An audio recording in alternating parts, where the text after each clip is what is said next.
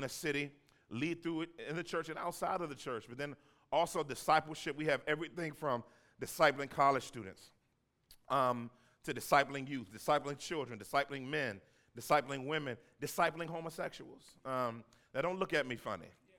Acting like that sin is the worst sin on the planet. Um, because we have people in the church that wrestle with homosexuality. And, and, and, and we, need to, uh, we need to challenge the lifestyle, uh, but as they wrestle through their desires, we need to be discipling Christians who become a believer. Because how many of you know when you become a Christian, all your desires don't go away? You just have strength to fight. Or y'all gonna look at me funny because y'all think homosexuality is different. Well, you struggle with fornication. Well, I ain't done it. Well, you thought it. We struggle with pride. Does that eject us from savability? No. That, no, no. The, the Bible talks about our wrestle. And so we must, we, I think what we want to do with this is we really want to not affirm a lifestyle that's unbiblical, but we do want to acknowledge the struggle and stop making homosexuals lepers in their struggle. Oh, y'all not going to talk back to me. Uh, but, but engage in what it means to build an environment where somebody can confess that they wrestle with same sex attraction and we can be community and love for them as we not, like any other sin, let anybody remain where they are, but call them beyond where they are. It's amen's light. It's okay.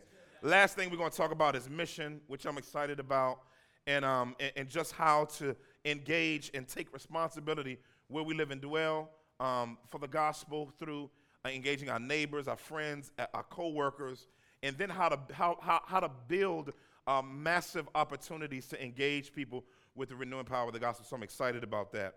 Um, last but not least, uh, you know, um, b- because of our growth in both of our gatherings, we've had to go to two gatherings for, I mean, three gatherings um, for quite some time. And so November, November, November 9th, we're going to a third gathering. Uh, it's going to be at 5:30 p.m. Amen. Amen. It's going to be at 5:30 p.m. And I'm, I'm, excited about that. Some people said they wanted an 8 o'clock gathering, and we, as we, we, elders and different leaders began to pray and talk about it, and even talk about it with different people in the congregation, it'd have been great if we'd have did the 8, 10, and 12. It'd have been convenient, but it would have only been for who's here. And we wanted to engage, not just make another place for who's here, but make a place for who's not here. And so be, keep lifting that uh, gathering up for those who get up a little later on Sunday. Amen. Um, um, engage them and uh, offer them the opportunity to come. Your unchurched, unsaved friends, they can come as well. And we're excited about the opportunity to make more room in what God has called us to do. All right? Well, let's stand to our feet and let's get in the text. We're um, in 1 Corinthians chapter 11, uh, verses 19 through 34. Uh, we will finish today these, the, these verses. Um, we're gonna we're gonna go we're gonna go ahead through these and dive into what God has to say to us about it. First Corinthians, uh, chapter 11, verse 19. You guys go ahead and start on three. One, two, three, go.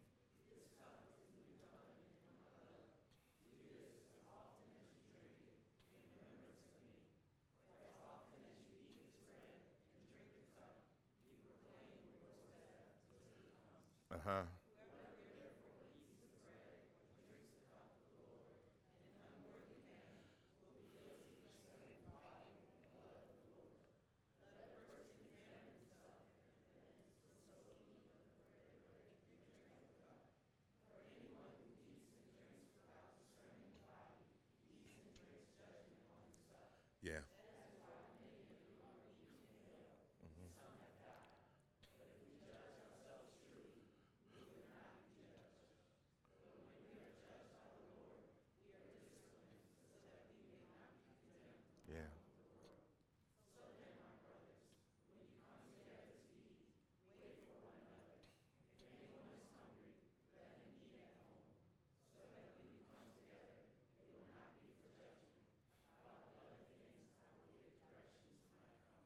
Amen. Um, continuing from last week, we want to talk about taking church gatherings seriously. Taking church gatherings seriously. Let's pray. Father, um, we come before you because we get to gather. We get to gather publicly, and that is an honor and a blessing.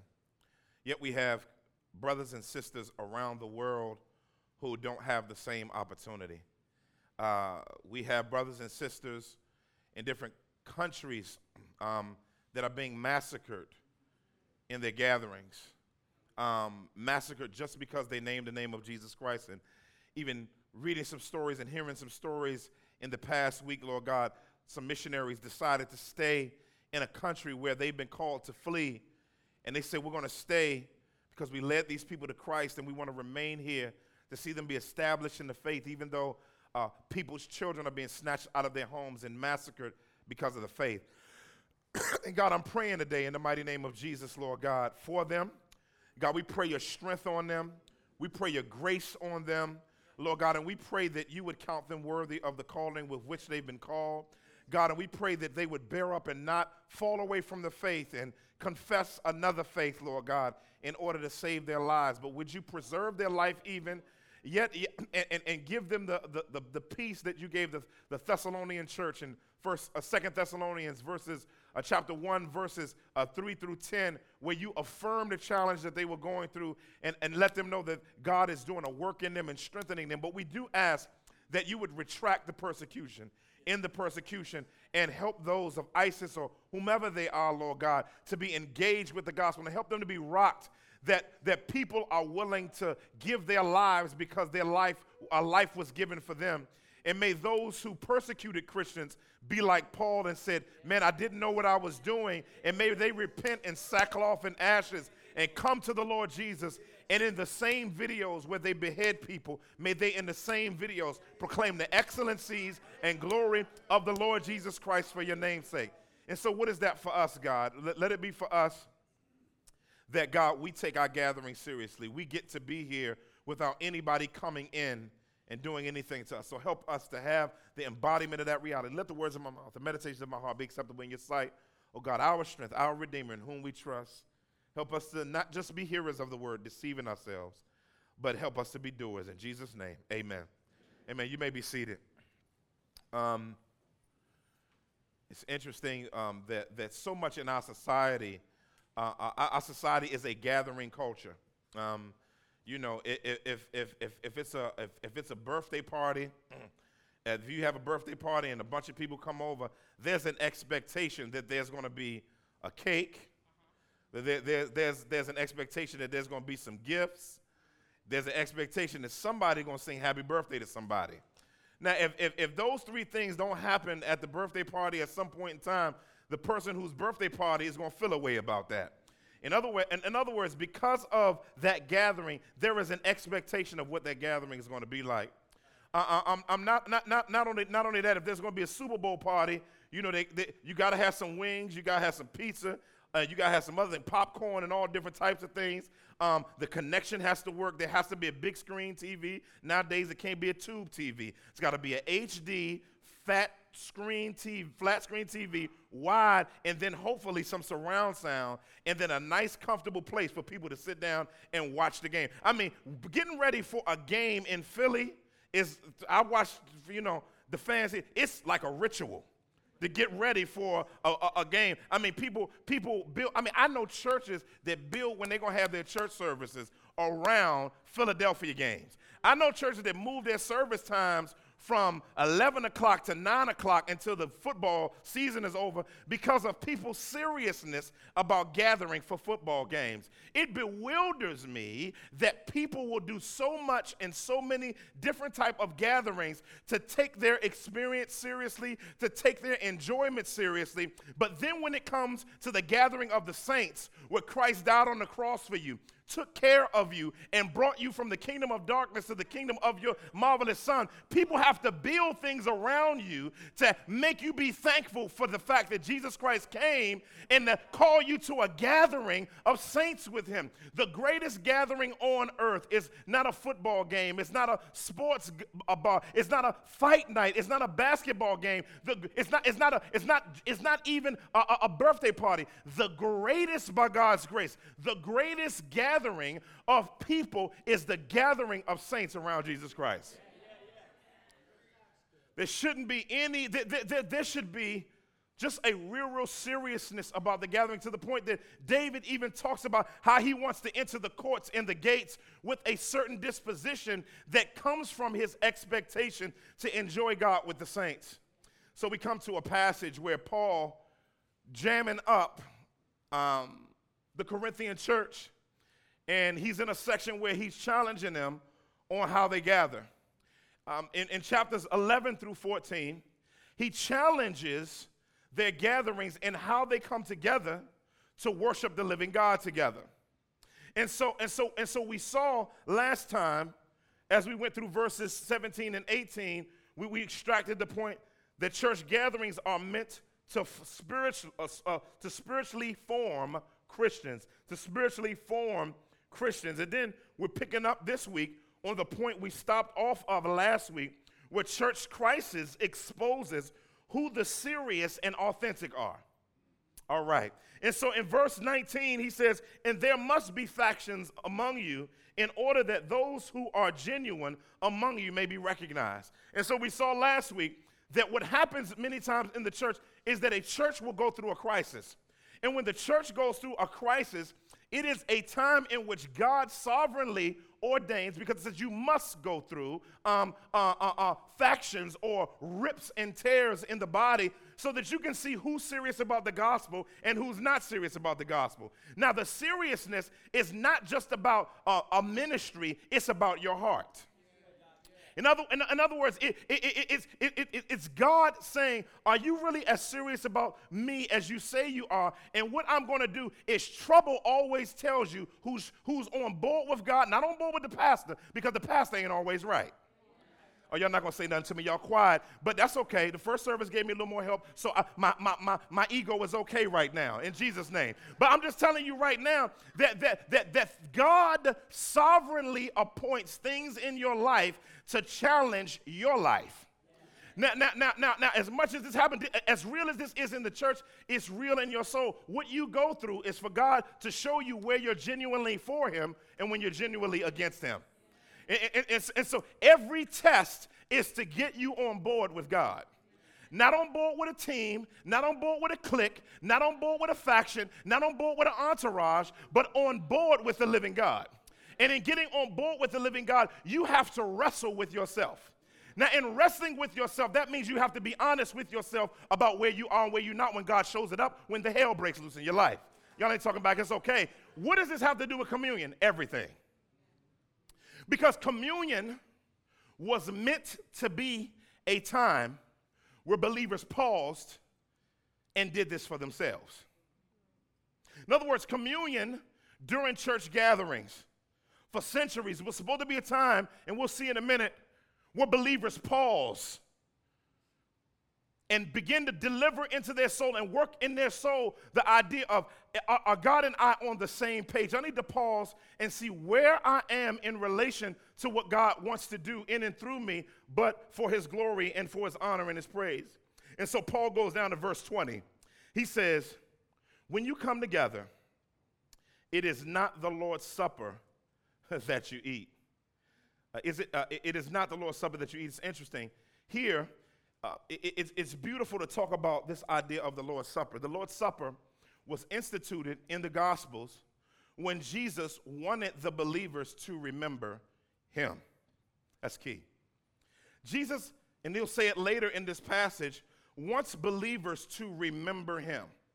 The challenge with many of our lives is our lives is always needing to be put in a position to remember the person and work of Christ. And everything in your life is built around the reality of remembering him and not forgetting him. I'll give you an example. You know, um, you know when, when somebody offends you, and, um, and, and you kind of like, now see, if I wasn't a Christian, see, see, you begin, you're meditating on how you want to clock somebody, right? So in other words, you're like, I, if I wasn't, if I wasn't in my sanctified self, like there's another self out there somewhere, I thought that self was crucified anyway. But if I was in myself, I'd have, I'd have t- but you know, I'm a Christian. Hallelujah. In, in, in, in, other words, remembering Christ is being forced into remembering who he is so that your identity may continuously be identified with who he is and what he does so that you can walk more deeply with him. Am I by myself in here today? I'm just asking because it's very, very important that that be a piece of that. And so, communion for the believer is a pause for that. And, and, it's, and it's a pause for us because, because most of us, we, we, many of us like shouting and that type of thing, but, but, but he wants some monastic meditation here for us to be able to be into. Jesus Christ says something powerful um, in, in John chapter 6. He said, Unless you eat of my flesh and drink my blood, you, will, you won't have any part from me. And they didn't understand what he meant by that, but he was talking about union with Christ. Somebody say union with Christ.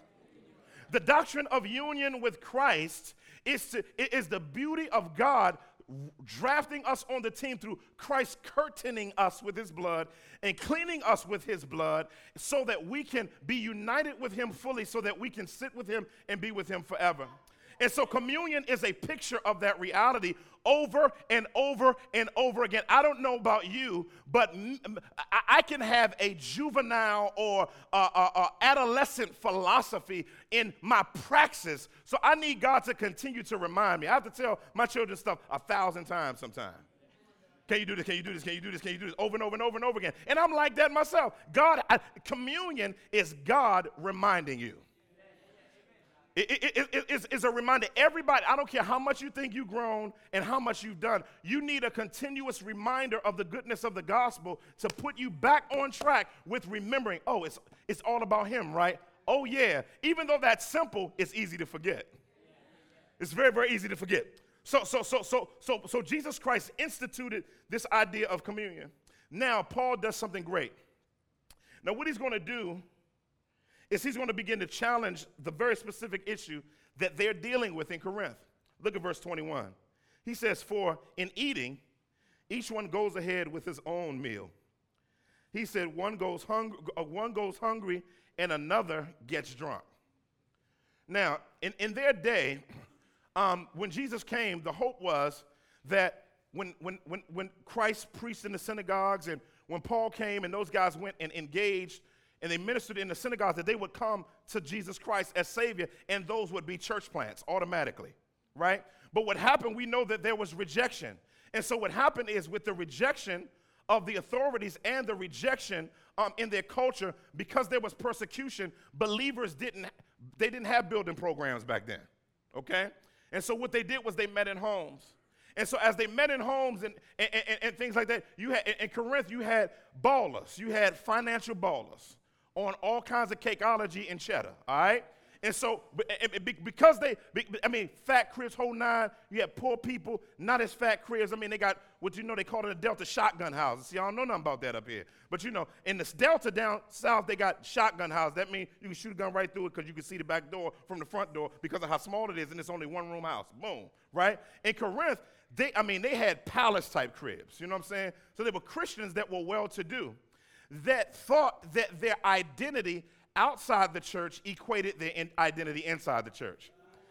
And so what they began to do was they say, since I'm important out there and more important than people out there, then when I come in the body of Christ, my importance is to be exalted because I'm better than you out there equals me being better than you here.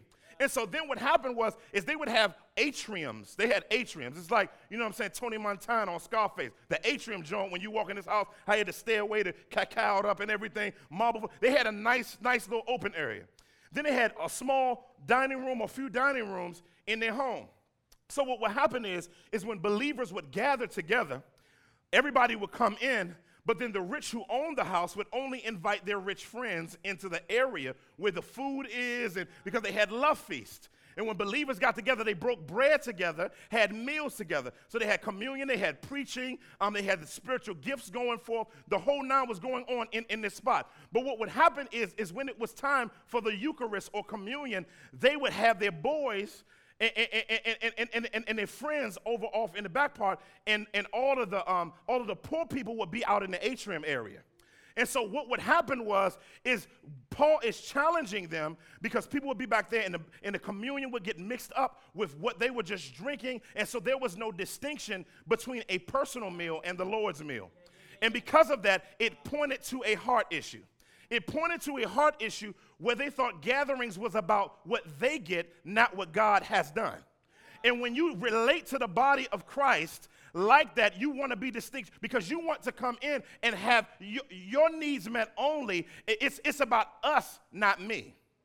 And so what Paul began to do is challenge them on the fact that there can't be distinction into what I don't care what type side of the railroad track you, you come from. N- none of us are better than the other person. I don't care how much money you got on the outside of here. It don't matter in here. I don't care how little money. In other words, the person on public assistance is, is no less of a person than a person that has a multi-million dollar business. Because see, even, even the slave church understood this reality. Because a lot of people look at the traditional church and they put their look down on some of the things that the traditional church does, but you got to recognize what it was like for a slave going to church. A slave going to church, that was the only place where they had dignity. That's why there are a lot of titles. That's why they dress up, because they didn't get to dress up during the week necessarily.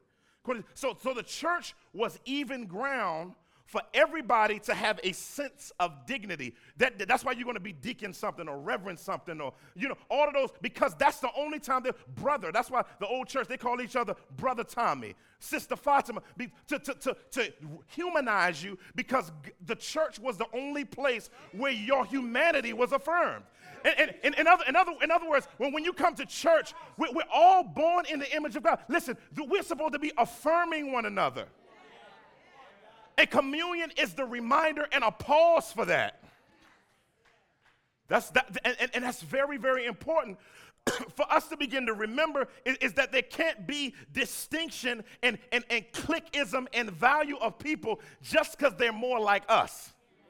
See, see, see, that the reason why I like having a multi-ethnic church is because you get to see your blind spots. See, when you get you get to see, so you get to see your blind. See, I, that means I just repented of something this morning. Somebody said, Pastor, this offended me. I had to repent.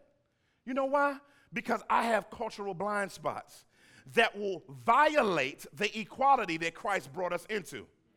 And so, therefore, coming to the gathering of the saints and being around believers is to have your grid challenged and have it recentered on the gospel so that you're not equating your value outside the body, inside the body.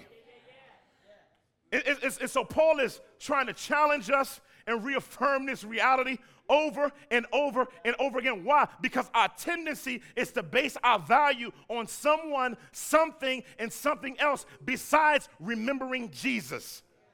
You and I are going to have to be reminded over and over and over again that our identity is in Christ. Over and over again, you're going to forget that. You're gonna, you, you and I will be tempted over and over and over again to find our identity in our work, to find our identity in our relationships, to find your identity in what kind of car you drive, find your identity in what kind of gear you got. Find your identity for being the first person to get in line and get the Jordans before everybody else and buy them up and be able to put them on eBay. Finding your identity. Finding your identity in that. And you got, in, in the gathering, is to remind you that there's flat ground, all of us are the same, and we should be valuable to one another because we're first valuable to God. That's why you should have a lifestyle. That's why you should have a lifestyle of gathering with the saints. Because the Bible says we need to exhort each other while it's still day. Okay? And that's why it causes nothing to forsake. So, so, so Paul is Paul is helping us beautifully with this to not mismanage our gatherings together. Look at what he says next in verse 22. He says, What? He said, Do you not have houses to eat and drink in? He said, Use your gatherings differently. He said, Or do you despise the church of God and humiliate those who have nothing? He says, What shall I say to you? Shall I commend you in this? He says, No, I will not. And so he again he's challenging that whole idea and building on that. Last point, and I'm out of your way. If we're going to take gathering seriously, last but not least, we have to we have to um, uh, know this: serious gatherings take the gospel seriously. Serious gatherings take the gospel seriously. Now, someone will ask, and, and I'm, I'm going to break this down. Someone will ask, why do we talk about the gospel so much? Because you never get beyond it. I, I, want us to recognize is the gospel is not something that you get over because you said a sinner's prayer. I want you to meditate on that. Because many of us think, oh, I went to heaven and then I just want somebody at my funeral to just put me in heaven. Okay? In other words, the, the gospel is, it justifies you and save you, but it continues your faith. So what is what he's trying to do is continue to help them to apply the principles of the gospel in their life by having a time where they medit- meditate on their connection to it. Look at what he says. He says he begins the communion process. He went from just community speaking to now duck duck goosing them if you will talking to them individually yet collectively look at what he says in verse 23 he says for i received i received from the lord what i also delivered to you. He said, I ain't making nothing new. Always get concerned when a preacher telling you something new. If it's new, it ain't true. Ain't nothing new under the sun. I gotta, somebody gotta chill down their spine and making up something. You know what I'm saying? This, this, this, this ain't the rap booth. You know what I'm saying? This the church, the book, right? Making up something new and you an innovator. If I become an innovator, y'all get rid of me. Because I should be saying what's been said over the centuries. Not making up nothing new. No offense to my brothers who rap. I'm not. I'm just using as an example. So don't hit me up. All right. Love you. um, he said, verse 23. He says, he says, for I received from the Lord what I delivered to you. He said, I received this. So I'm just telling you what what's we've been saying. Like, what, like in, in other words, Jesus said, teach what I taught. That's all I'm. Now, uh, you know, See, this is how you know. Listen, you shouldn't go to a church. You shouldn't be a part of a guy where they where they think they came on the scene and recreated the church. The Bible said, "I deliver." I'm telling you what was taught me. Uh, now, now, some of us want some deepness. You know what I'm saying? It is deep enough if you get into it. Hallelujah. Anyway, he said, "I received." He said, "What I've received from the Lord, Amen, is what I deliver to you that the Lord Jesus." On the night he was betrayed. I like, let me just pause here parenthetically. You ain't the first person that's been betrayed. I, I know, just, I mean, let me just tell you that. I don't know who that was for, but Jesus got betrayed. And so you can bear up under your betrayal because he bore up under his and strengthen you to be betrayed and still walk with him. All right. If he can cling to a cross by being betrayed by his creation and being nailed to his creation, by his creation, hung up by his creation, and bleeding out of his creation,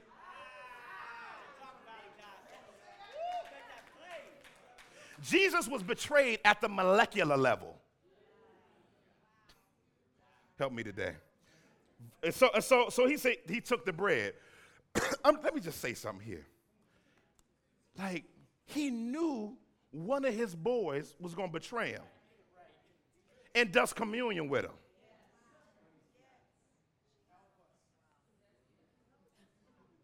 Oh, that's crazy. Anyway, Selah. Verse 24, that's bananas to me. Gospel, right? That's the gospel, though. Verse 24, he says, And when he had given thanks in front of them, he broke it and said, This is my body, which is for you. Do this in remembrance of me. Then he said in verse 25, he says, In the same way he took the cup after supper, saying, This is my cup. uh, this cup is the new covenant in my blood. Do this as often as you drink it in remembrance of me. And so, what Jesus is letting us know is he's pointing back to Ezekiel 31. He's pointing back to, I mean, not Ezekiel 31, Jeremiah 21, and Ezekiel 36, in which the new covenant was to be born. So, so now we, in, he's pointing out that the covenant that he's making through his death and resurrection is an eternal covenant, it's an unending covenant. That, that means that when you trust Christ, you can't untrust him. There's no such thing as I was a Christian. I, I don't even get that. You know, when you trust Christ, it's a new and everlasting covenant. That means it's eternal life. If you could lose your salvation, it was temporal life. I remember a Muslim told me, he said, Man, I used to be a Christian. I said, That's impossible. He said, What you mean? I said, I said, Re- religious transference is not the same of being born again. Being born again is way deeper than just joining something. Being born again means you're changed from the inside. I said, you may have went to church, but you were never a believer.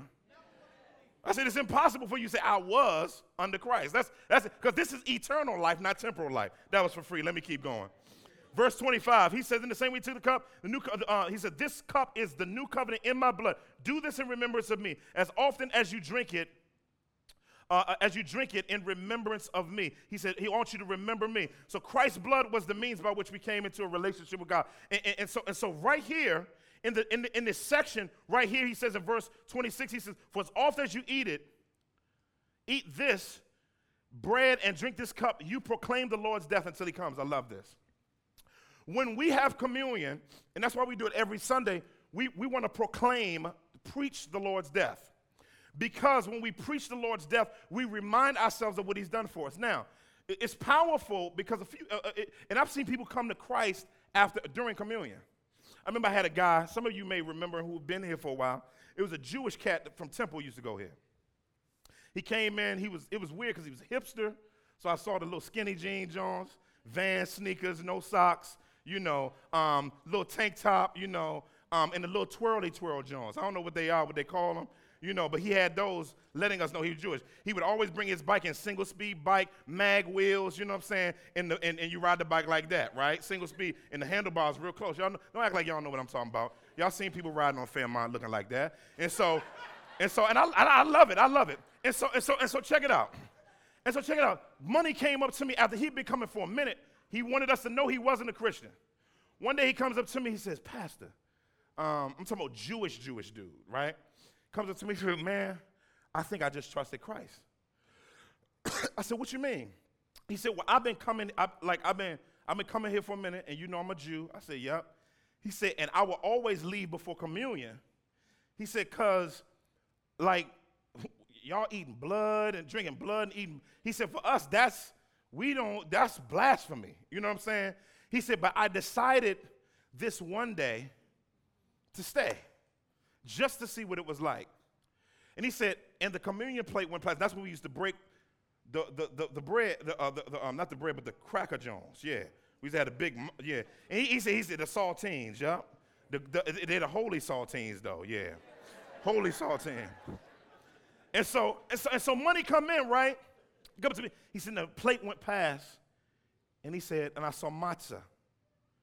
I said, unleavened bread. He said, yes. And he said, then it all made sense to me. He said, I thought about Feast of Booths and Tabernacles, Yom Kippur, Passover.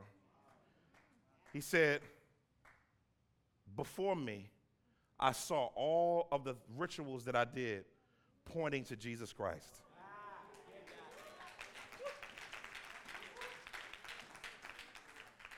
See, see, see, we, we are to proclaim, that's why this is a sacred time.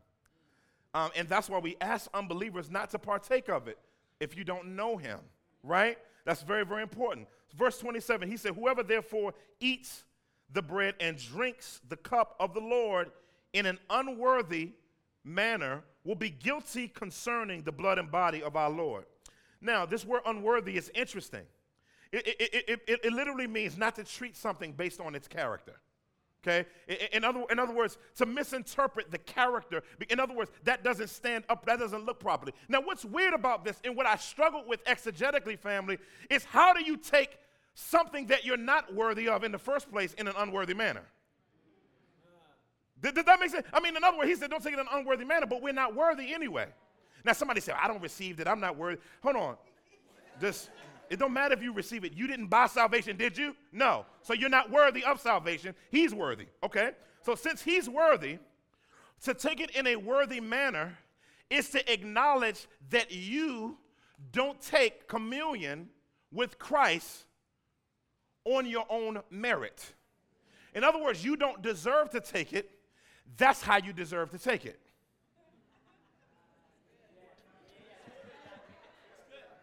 In, in, in, other words, in other words, you can't take the communion in a worthy way until you acknowledge that you're a mess. You ain't gonna talk back. Until you acknowledge that you're broken. In, until you acknowledge that you're in desperate need of Him.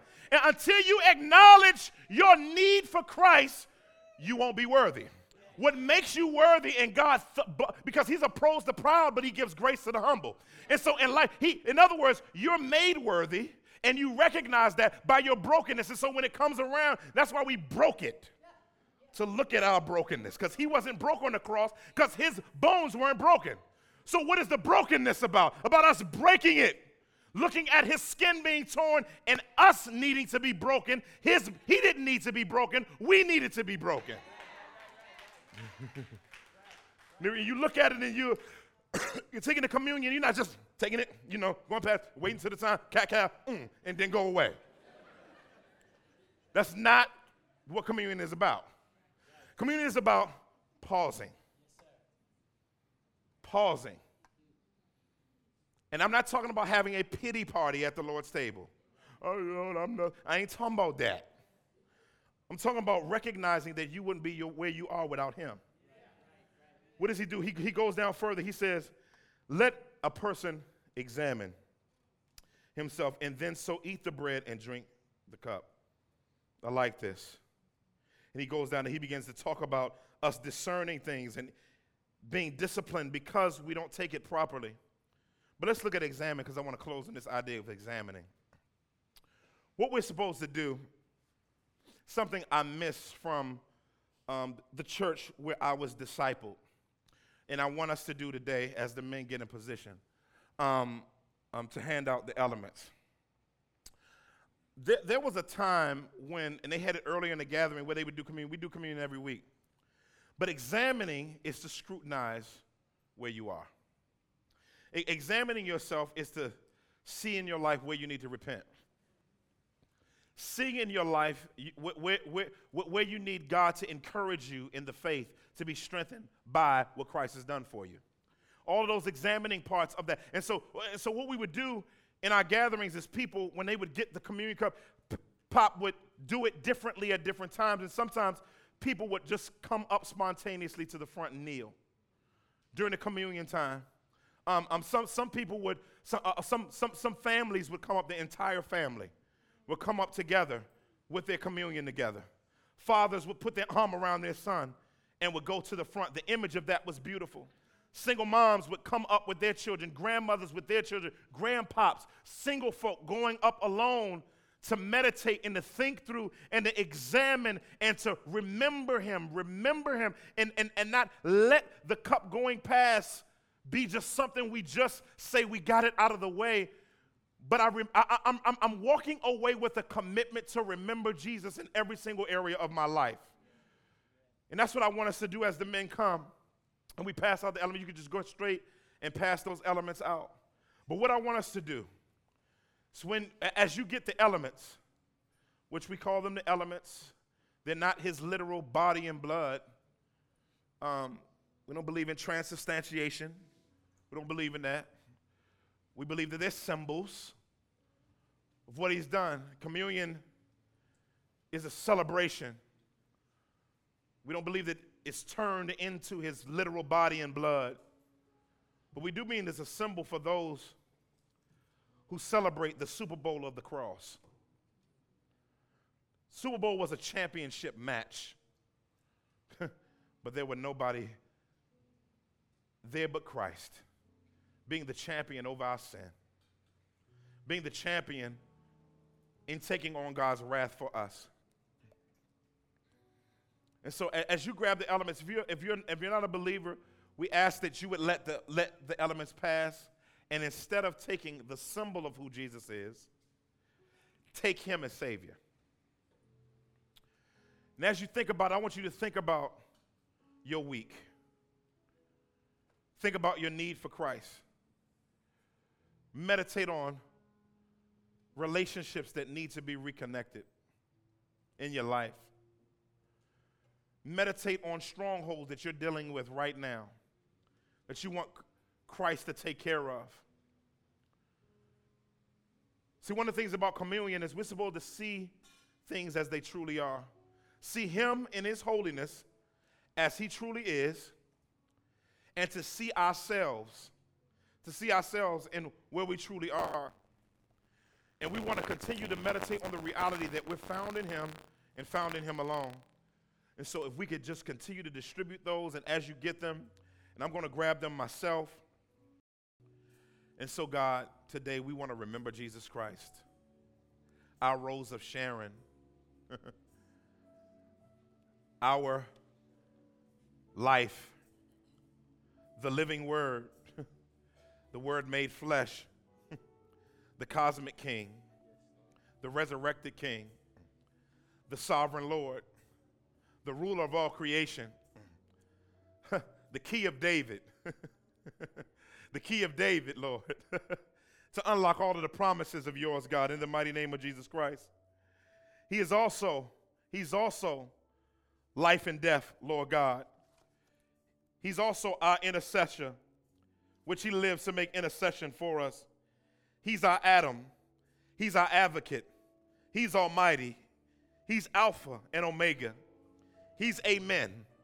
He's the angel, the angel of his presence. He's the anointed. He's the great apostle. He's the arm of the Lord, the author and perfecter of our faith. He's the beginning and end of creation. He's the beloved bishop. He's the blessed and true potentate. He's the branch. He's the bread of life. He's the bridegroom. He's the bright morning star. He's the captain of the Lord's army. He's the carpenter. He's the child. He's the chief shepherd. He's the Christ. He's the king. He's Lord. He's the cornerstone. He's counselor. He's the day star. He's the day spring. He's the deliverer. He's the door. He's Emmanuel. He's the uh, uh, eternal life. He's everlasting Father. He's the faithful and true witness. He's the firstborn. He's the foundation. He's the fountain. He's the forerunner. He's the friend of sinners. He's the friend of sinners. He's the friend of sinners. He's the gift of God. He's the glory of Israel. He's the God blessed forever. Uh, he's the great shepherd of the sheep. He's the head of the church. He's the heir of all things. He's the high priest. He's the head of everything. He's the head of the church. He's the head of the cornerstone. He's the holy child Jesus. He's the holy one. He's the I am. He is I am God. He's Jehovah fellow. He's Jesus Christ. He's just man. He's just one. He's just Lord. He's just person. He's just grace. He's just mercy. He's just might. He's just justice. He's just, he's everything.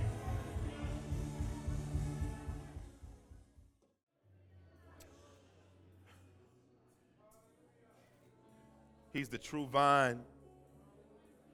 He's our sanctuary. He's the root of Jesse. He's our propitiation. He's our mediator. He's the true light that comes into the world. He's the Lord of Lords. He's the sure stone. He's the unspeakable gift. He is the good witness. He's the wisdom of God. He's our shepherd.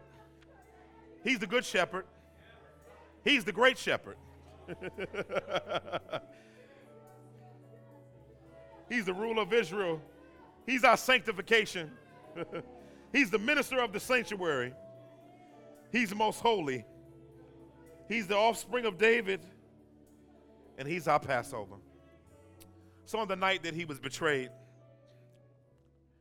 this Savior, this Savior, took the bread, and he broke it. and he gave it to his disciples and said, This is my body, which is given for you. Let us eat together.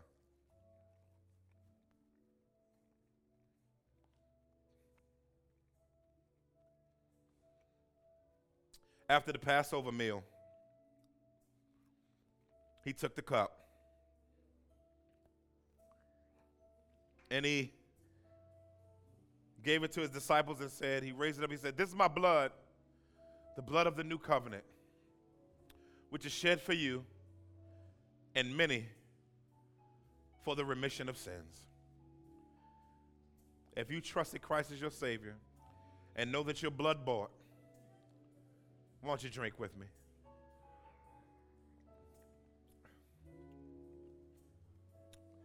Father God, we want to take our gatherings seriously. Not because just getting together in and of itself is important, but we want to take our walk with you seriously. We want to live for you, and ultimately that means taking you seriously. And so, God, in the mighty name of Jesus Christ, will you dismiss us in your care? Now unto him who is able to keep you from stumbling and to present you faultless before his throne with exceeding gladness and joy. To him, our God and Savior, be glory, majesty, dominion, and power, both now and forever. Everybody agree with that said? Amen. Love on somebody you didn't come with. Continue in the spirit of worship.